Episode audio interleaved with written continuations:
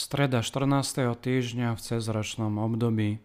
Čítanie zo svätého Evanielia podľa Matúša.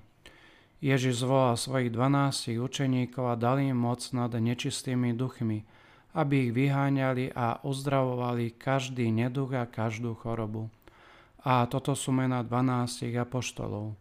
Prvý Šimon, zvaný Peter a jeho brat Ondrej, Jakub Zebedejov a jeho brat Ján, Filip a Bartolomej, Tomáš a mýtnik Matúš, Jakub Alfejo a Tadeáš, Šimon Kananejský a Judáš Iškariotský, ktorý ho potom zradil. Týchto dvanástich Ježiš vyslal a prikázal im, k pohánom nezabočujte a do samarijských miest nevchádzajte, choďte radšej k ovciam strateným z domu Izraela, choďte a hlásajte, priblížilo sa nebeské kráľovstvo. Počuli sme slovo pánovo. Dnešné evanelium nám ukazuje Ježiša, ktorý posiela svojich apoštolov na misiu. Ježiš poslal týchto dvanástich na misiu s týmito pokynmi. Dvanácti tvoria apoštolské kolegium, teda misijné kolegium. Církev je na svojej pozemskej púti misijným spoločenstvom, pretože jej pôvod spočíva v naplňaní poslania Syna a Ducha Svetého – v nasledovaní božských zámerov Boha Otca. Tak ako Peter a ostatní apoštoli na základe ustanovenia nášho pána tvorili jedno apoštolské kolégium, tak aj rímsky pápež Petrov nástupca a biskupy nástupcovi apoštolov tvoria teleso, ktoré má povinnosť všade ohlasovať evanielium.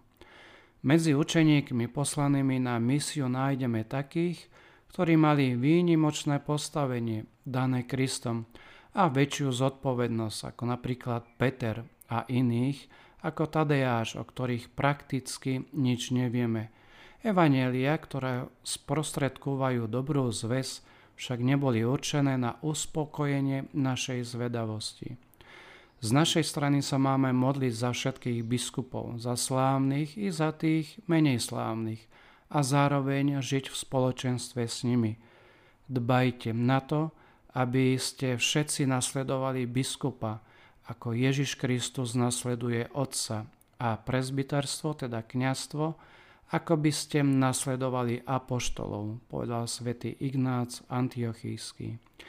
Ježiš nehľadal kultivovaných ľudí, ale jednoducho ľudí, ktorí boli k dispozícii, ochotní a schopní nasledovať ho až do konca.